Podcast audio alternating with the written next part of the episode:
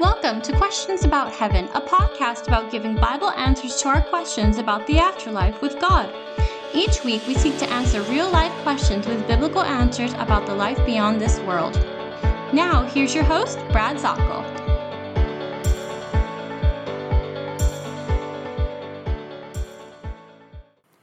And good day, my friends. This is Brad Zockoll, and we're continuing in our Questions About Heaven podcast in going verse by verse through the apocalyptic literature known as the Book of Revelation, the 66th book in the Bible.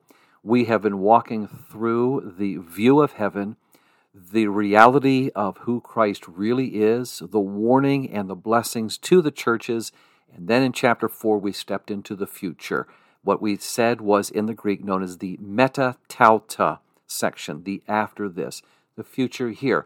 The judgments have been raining down from the Lord. They started in chapter 6, and now I'm picking up on the fifth of the trumpet judgments. If you'd like detail about the previous ones, I would ask you to move back into the podcast of previous uh, weeks, days, and months. And they are all titled so that you could actually take it from Revelation chapter 1 and verse 1 and move through with the reading and the commentary. So I'm going to start in Revelation chapter 9 and verse 1. The fifth angel blew his trumpet, and I saw a star that had fallen from heaven to earth. This is John writing this and witnessing to this.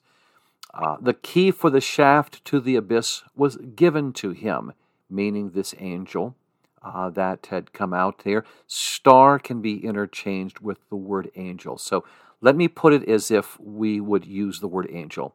The fifth angel blew his trumpet, and I saw an angel that had fallen from heaven to earth.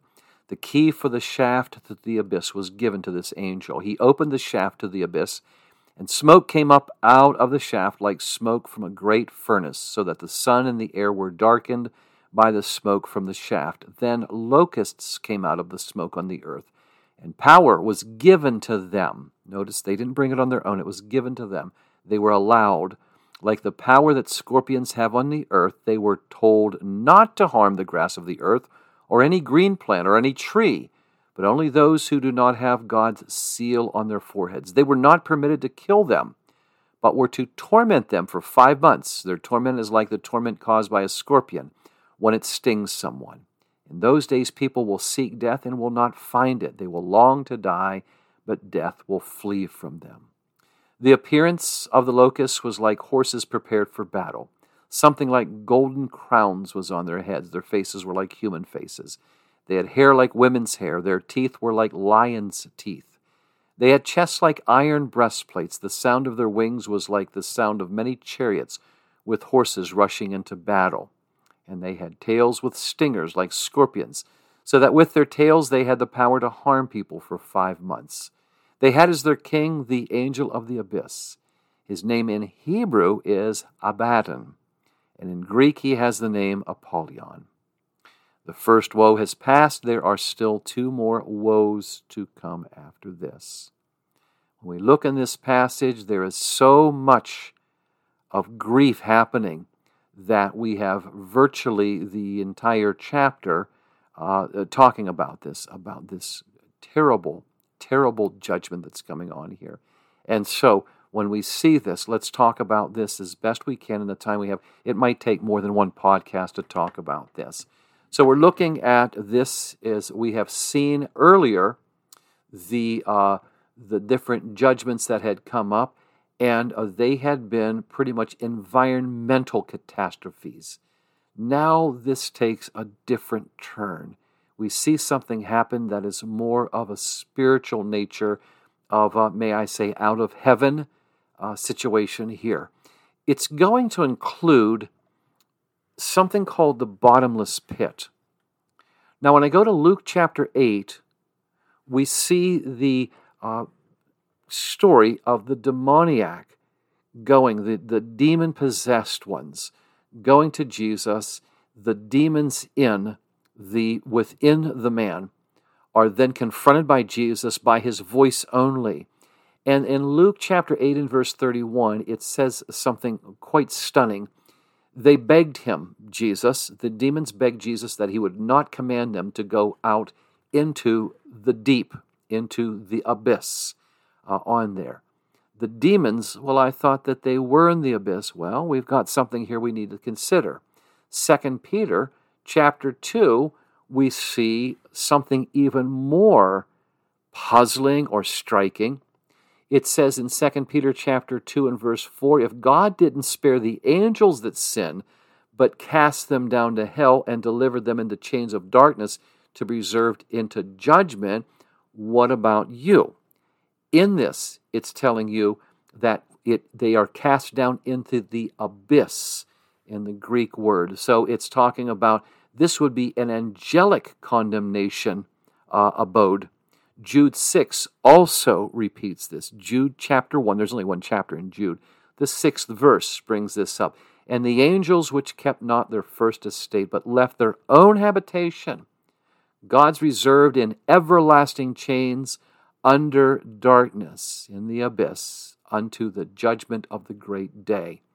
So we see this, this it must be a particular place within judgment that is set for certain demons. And many times we'll call it the bottomless pit. So we see this. The fifth angel sounds, and I see this star falling from heaven to the earth. All right. Now, in that, this is a person, as we see through the explanation. So, we're not talking about a physical celestial star. The term that in here is this symbolic? Is this historical? What? Well, let's just follow the context in this. Now, here's the question then this star is fallen from heaven. That doesn't sound like a good sign. It's not that he just descended from heaven, fallen.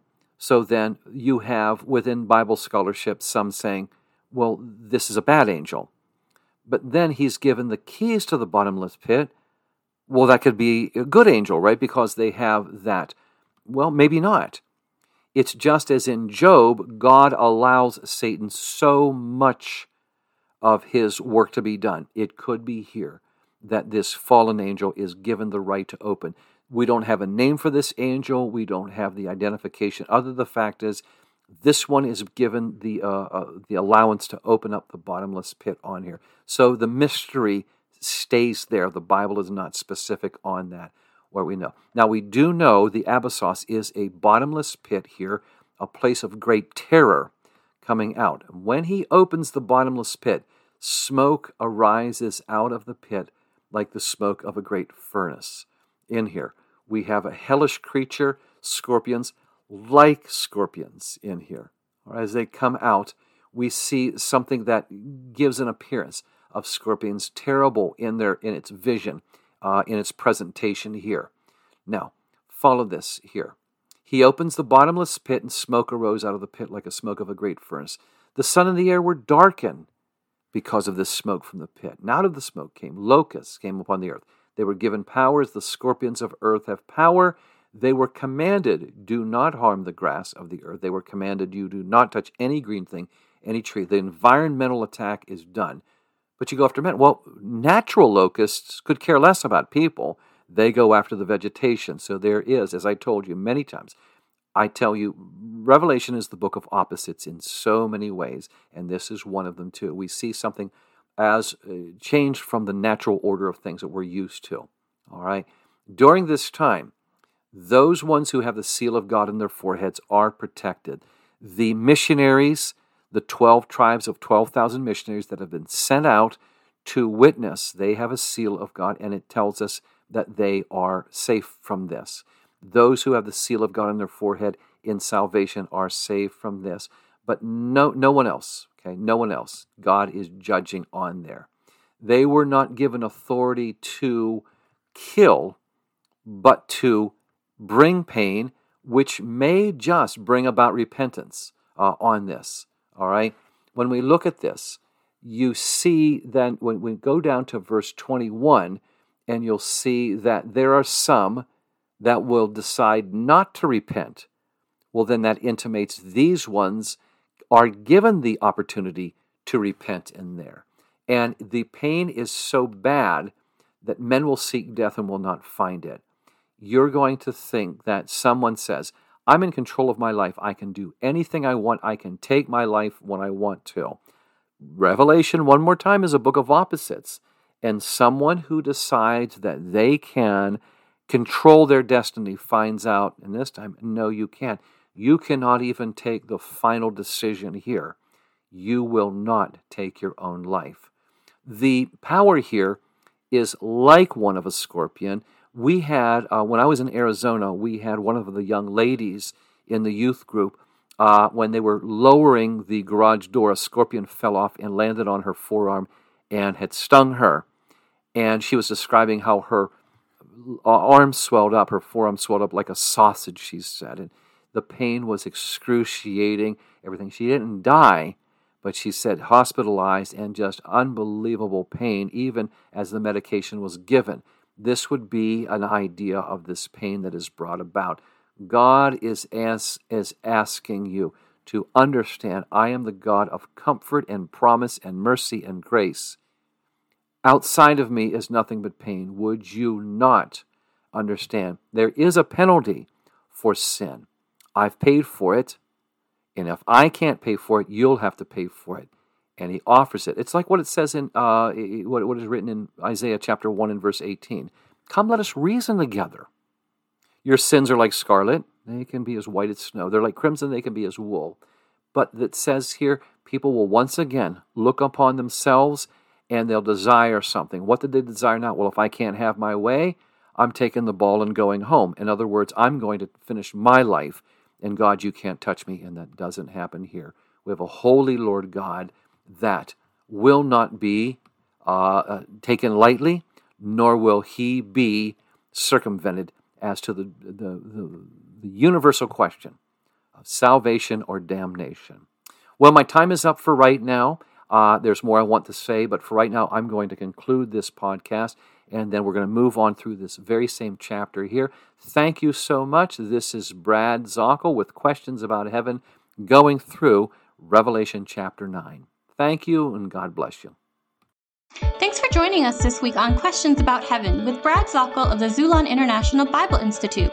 Be sure to visit our website, xulon.org, to learn more about our Bible ministry. That's X U L O N dot org. While you're at it, if you found value in this show, we'd appreciate a rating on iTunes. Or if you simply tell a friend about the show, that would help us out too. And keep an eye out for our upcoming ebook, Questions About Heaven. Thanks, God bless you, and have a great day.